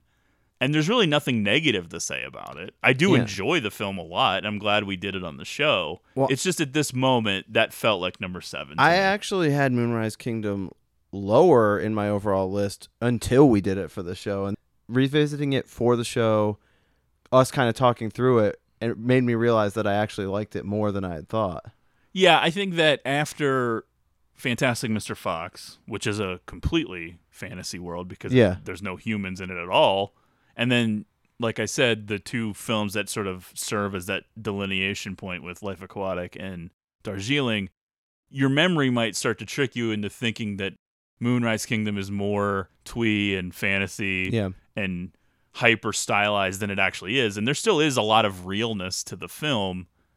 And yeah, I do like the sweet love story and it, it feels very innocent and I do like it. Now, at one point in my life, not that long ago, I mean, it was the first five were my five favorite. Now I have Life Aquatic at number seven. I have Life Aquatic at number six, so let's Okay. just talk about it now. I do think there is a ton of stuff in it that makes me laugh. Again, great music. Love all the like the David Bowie stuff. It depends. I think sometimes when I have a lot of distance from watching it, Yeah. it can start drifting down the list. But then when I watch it, sometimes it'll catch me and I'll get emotional by the end. Okay, yeah. It sort of just depends on the mood, I think. Even though it has a death sequence in it and there is another cathartic moment in it, it feels more of a comedy even than the others of the first five. Well, I think it goes hand in hand with Darjeeling Limited, where you have the death of Steve's partner at the Yeah. beginning, which looms over like the father in Darjeeling, and then not to spoil everything, but folks, come on. Yeah, yeah. then you have Ned's death at the end of the film, which sort of mirrors the death of the kid in Darjeeling, and it's sort of bookended. And I do think the themes are very similar, and I think that he's still working out the same stuff in Darjeeling that he was trying to accomplish with Life Aquatic. But the Life Aquatic for me, who was more aware of these things than you were, Yeah, I, yeah. I'm older, Right. it represents a weird time because people loved Royal Tenenbaums, and it, it was about as hot as a director could be at that moment. Okay. It was one of those like up and comer guys, Right, and yeah, so yeah. you're just due for that fucking backlash. Yeah, yeah. And people were like, "What the fuck is this stupid garbage?" You know, the movie bombs essentially. Even though, like I said, box office wise, it did pretty much the same as Darjeeling, but because the budget was higher and the expectations were higher, it just was a weird time. And I, I think that the feelings on Life Aquatic have grown since then. Okay. Now people like it more than they did then. But that's sort of how all movies who had a big backlash when they Sure. came out were treated. Yeah, Where yeah. later on people were like, you know what, this isn't that bad, kind of a thing. What's your number six? Since that's my number six. I have Grand Budapest Hotel here. Okay. Do you want to save commenting on that one? No, we can talk about it. Okay. I did really enjoy it in the theater. Obviously, another huge star studded cast. So many people in this one. It was a- one of these things where it just felt drifting further from reality. Even though it's actors, it almost feels like a cartoon. Yeah, it's very highly stylized. I will say that my opinion of Grand Budapest Hotel has only grown in the years since it was released. I actually probably like it a lot more now Yeah. than I did in the theater. Okay. The thing that just really elevates it for me is the performance of Ralph Fiennes, which He is great. in it. I honestly might be among the funniest of any performance in any Wes Anderson movie. I'm not saying the funniest, but Yeah, it's yeah. among. And that's saying a lot because Bill Murray and Rushmore, right off the top of my head. Sure. Gene Hackman and Royal Tenenbaums, pretty much anyone in Royal Tenenbaums. There's a lot of competition, and I think about how it was originally supposed to be Johnny Depp, and this isn't any comment on anything going on with Johnny Depp in recent years or anything to that effect, but I just think the movie wouldn't be half as good. Yeah. I don't think Johnny Depp's nearly as funny as Ralph Fiennes is in this movie. I just don't think he would have been able to pull it off. Probably not. But yeah, I also have not revisited. I think I've only ever watched it like once since the theater, so you know, it's possible that that's one that could grow on me even further. But I did really like it. It's halfway up my list, so it's not like So my number five after the Life Aquatic and number six, going hand in hand, is the Darjeeling Limited, which we just talked about. uh-huh. I got to be honest, if Hotel Chevalier wasn't a part of it, it might have slipped a few spots. But being able to put that all together as one bigger story elevates it above Life Aquatic and Moonrise for me right now. Yeah, I have it as my number four, so not far off. I definitely like it more than you. For me, it feels the closest to the first three for me. It makes me laugh. I've watched it probably the most outside of the first three. So just have a little bit more of a connection with that one than the rest. But number five for me was Moonrise Kingdom. So Yeah, I think that there's just something about the last half hour of Darjeeling that just doesn't land right with me. yeah, I get that. That is definitely my biggest critique window of it as well. So your number five was Moonrise. My number four is Bottle Rocket. I would say that on the one hand, it's sort of a litmus test for whether or not you're going to like Wes Anderson, but also at the same time, it's so different from where he ends up later in his career that it's hard to even. You can see the DNA there. Yeah. There's some really hilarious stuff in it. It feels like a 90s indie movie, though, in a way that everything else, including Rushmore, that he's ever done doesn't. It almost feels like something separate from the rest of his career in that sense. But that's probably because it by far would have had the lowest budget and Oh, yeah. the least amount of experience and all of that stuff too. But again, as I've pointed out throughout the episode, there is a little bit of a difference in the scripts that Anderson co-wrote with Owen Wilson. And sure. I really wish that they would write a movie together again at some point because Yeah. there's something that Owen Wilson brings to these stories that has been missing ever since, I think. Yeah, yeah. Yeah, I have Bottle Rocket as my number three. By deductive reasoning, you can see that the first three are my favorites. The thing I love about Bottle Rocket is while it has that Wes Anderson touch, it really does just feel like that 90s indie cinema at play, too. It- so it's kind of like those two worlds coming together. You see the start of a new auteur, but it's also just hilarious. I mean, there's so many great lines in it. So your number four was Darjeeling, correct? Yep. Why don't you very quickly give us your 10 through 4? Okay, 10 through 4 was Isle of Dogs, number 10, number 9 French Dispatch, number 8 Fantastic Mr. Fox, 7 Life Aquatic, 6 Grand Budapest Hotel, 5 Moonrise Kingdom and 4 Darjeeling Limited. Okay, now do you want to give us your number three? Yes, Bottle Rocket. My number three is the Grand Budapest Hotel, which probably is a little bit of a surprise. I do remember you telling me that you had were really into it the last time you watched it. I think there's an underrated rewatchability to it that I would not have expected the first time seeing it in a theater. And I think like the internet cinephile base does really like this one too, right? Probably. Pops up as a movie people like. Probably. I don't think it really competes with my number one and number two. I know I was stressing seven through four. Seven through three even Yeah. is slightly interchangeable, but I do think that this one stands out from his late stage. It's so much more interesting to watch than Isle of Dogs or The French Dispatch. Definitely.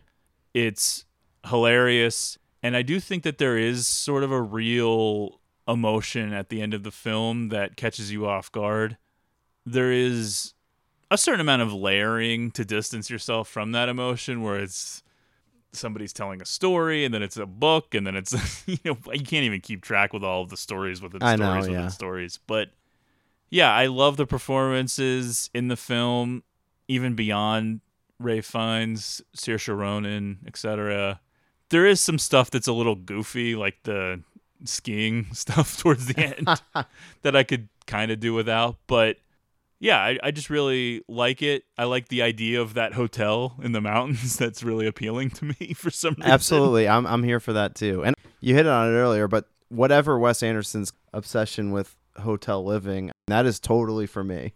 I think our top two are probably the same They as have well. to be, yeah. Rushmore number two, Royal Tenenbaums number one. yeah. I and mean, it seems pretty much impossible if those will be displaced. the two masterpieces, I'd say. He seems to be drifting further and further from this stuff, which appeals less and less to me.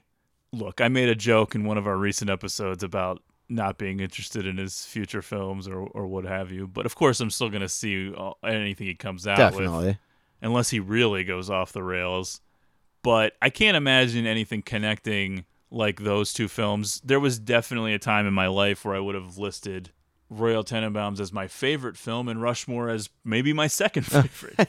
Yeah. I'm nowhere near that now. Yeah, that's true. The, probably if I did a top 10 movie list in 2005 through 2009, both of them were in my top 10.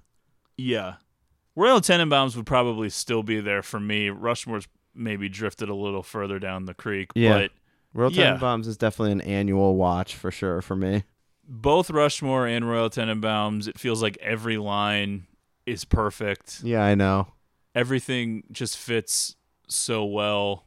It's weird because Rushmore came first, but there's this reckless energy of Royal Tenenbaums where on the one hand it's creating a version of New York City that's never existed and will never exist. The fantasy version. and yet it also feels like they're out on the streets and they're in a bodega and I- there's yeah. a dogfight and it, I don't know it just feels different from anything else he's ever done even Bottle Rocket doesn't have that same energy probably because it's not in New York City but I don't know everything about Royal Tenenbaums is perfect it's I know, a and it's like- hilarious movie I watch it every year. It's a great movie to watch between Thanksgiving and Christmas, I Yeah. think. It just seems great around that time and uh, really probably like because they used the Charlie Brown Yeah, Christmas exactly. It just evokes that emotion, but also like the family returning home thing that Yeah. makes me think of it too. Every time I'm like, man, this this is just such a masterpiece, like such a great movie. I always find myself getting drawn more close to it with each rewatch. Yeah. I don't know that there's really much to say. It's a tremendous performance from Schwartzman and Bill Murray in Oh, yeah. Rushmore, and then it, it's an ensemble cast in Tenenbaums, headlined by the unlikely performance from Gene Hackman, who you would never really imagine in a Wes Anderson movie. Totally. Yeah. And yet it makes perfect sense in a weird way and is probably, for me at least, the defining late career role for Hackman. I'd say so, yeah. More so than anything else he was doing in the 90s and 2000s, at least as far as I'm concerned. It just really seemed like the perfect moment for Gwyneth Paltrow, Ben Stiller, even Owen Wilson, Even Luke Wilson. certainly Luke Wilson. The only thing you could even compare for Luke Wilson would be like old school. I mean, what Yeah, else right. even is there? no offense. I always liked Luke Wilson, but come on. Luke Wilson buried. Yeah, I just think that it caught all of these people at the right time. The cast is stacked. It's got Anjelica Huston, obviously. Of course. Danny Glover and I don't know. I'm sure that younger people, younger than us, if they're not going to connect necessarily with those films the same way. I think that when you discover a filmmaker, it's similar to when you discover a band and the the album that you discovered of the band, whether it was their first album or their fourth album, that's the one you're going to relate to because that's the one you discovered and it always holds a special place. Well, one of the things that I'll give a lot of credit to, whether it is these Wes Anderson scripts with Owen Wilson or even a couple of the the later ones, years go by and I revisit these, and the lines that are built for a laugh are still making me laugh. Yeah. Which I can't say that about comedies that I watched 20 years ago. You know what I mean? A lot of the time. Yeah, there's nothing particularly time sensitive about the humor in Wes Anderson's films. I Right. think for some people it, it does stray into the aha rather than haha, but Okay, yeah. I do think that there's enough actual legitimate laughs. Well, definitely in Tenenbaums and Rushmore. Yeah. And that was when he was the golden boy and could do no wrong. And then people Yeah, saw yeah. Life Aquatic. like, what is this? I know it's so funny that my original perception of Life Aquatic is not. I was just probably watching it with the early iteration of hipsters. You know what I mean? That were like, "This is great." Yeah, I saw an Bill advanced, Murray's in it. Jeff Goldblum's in it. I saw an advanced screening of it and I enjoyed it from day one. Yeah. But it did not apparently do that well and was not loved. I just did yeah, right. Yeah, I, I just did not have my finger on the pulse of what was successful and what wasn't in cinema during that time.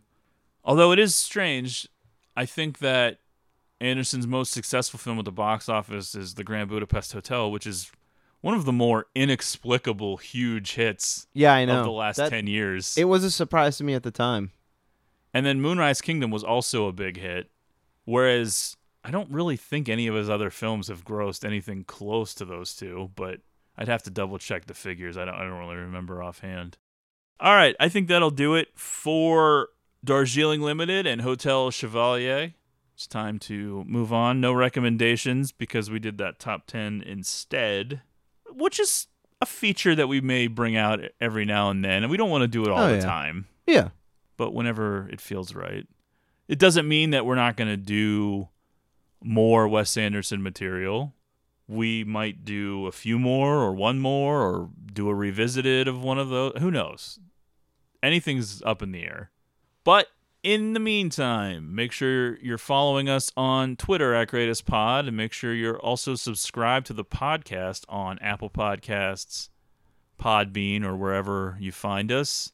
Make Yeah. sure to give us a rating and review on Apple Podcasts. I would say don't think that you don't need to be subscribed because you look at our catalog and see that we do a bunch of niche shit.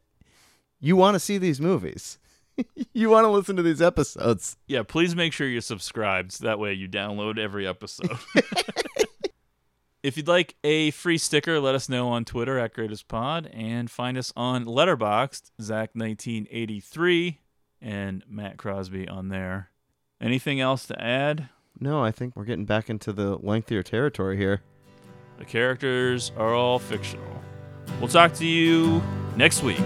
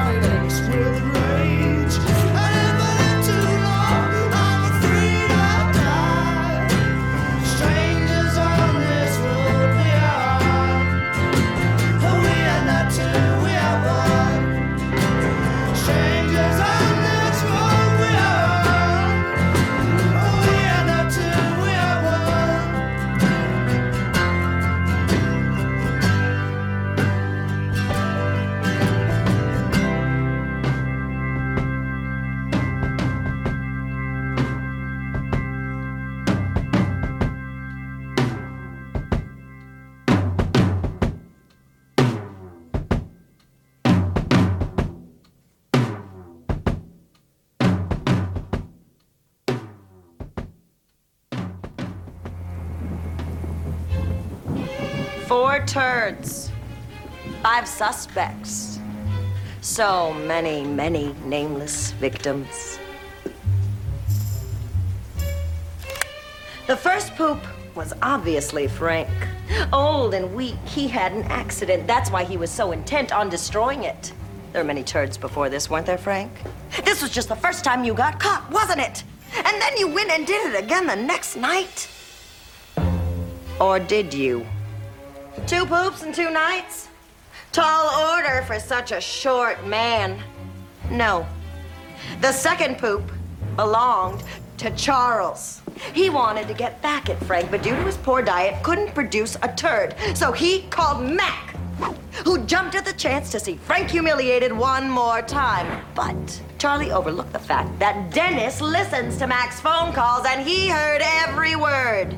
Dennis was jealous that Charlie had chosen Mac to help instead of him. He swore to have his revenge. That's why he encouraged Mac to sleep while he stayed up. He was gonna put the frame on Mac by pooping next to him. But he didn't realize that a futon slept on by the weight of three men would be off its axis and slope to the center. And like a small brown snail, crept to the middle between Charlie and Frank. Deandra, you wanted in on this poop war from the start. No, I didn't. The outcast, the slut, the bitch, the whore, the lonely, sad, slutty, bitchy whore. You sat on the sidelines while these four titans battled it out. You were jealous that a few pieces of poop got more attention than you. That's why when the lights went out, you unleashed some thunder of your own. Thunder of the chocolate variety. All of that would be fine and dandy if any of it were true. Can we wrap this up at some point? In due time, pretty face. In due time. Frank, isn't it true you thought you've been pooping the bed for months now? You chalked it up to your old plumbing and penchant for spicy foods. Morning after morning, you'd bury your poop after your roast to hide it from Charlie. But convinced that Charlie had discovered his dirty little secret, Frank pooped the bed again the next night as revenge. Only a lot more came out than he expected. He had gone too far. I've gone too far. Due to the size and severity of the poop, Frank concluded that Charlie had been pooping the bed all along. And so he cleaned up the mess and wandered the streets looking for someone who could replicate Charlie's small and malnourished turd. And that's where he came upon his old friend, Rickety Cricket. Known the world over for his ability to replicate any man's stool, Cricket came back and committed fecal forgery. Which leads us to the third turd. Dennis and Mac thought it'd be funny to put the frame on Frank and Charlie, and so they both pooped. But, as so often happens, the poop rolled together, and two became one. A turd merger, fused together by fear and hatred and hair. But on to the final poop. A poop that can be traced back to Dee, but not to her butt. The waitress, drunk out of her mind and furious that Dee had pushed her back into the arms of the bottle, pooped in Dee's purse while Dee's back was turned. and Dee carried it unknowingly until she arrived here and the lights went out and she was startled, knocking her purse to the floor, causing the turd to tumble where it stands before us right now. Ha! Ah! So as you can see, the mystery of who pooped the bed has been solved. And yes, my friends, in a way, oh, you're all guilty. A what? Oh.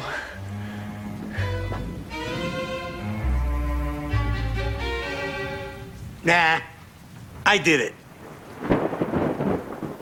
What? I did them all. I did all the poops. Really? Yeah, I did. I did every one of them. I even did one while she was wrapping up right here.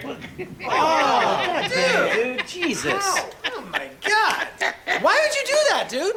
Because poop is funny. Well, I guess poop It's pretty funny. Poop is. Oh, pooping on the floor. It is funny. That was a good. You know what? Well played, my man. Yeah. Well, Very well well played. That's funny. I hate my life. Yeah. Seriously, dude, don't ever poop in our bed again.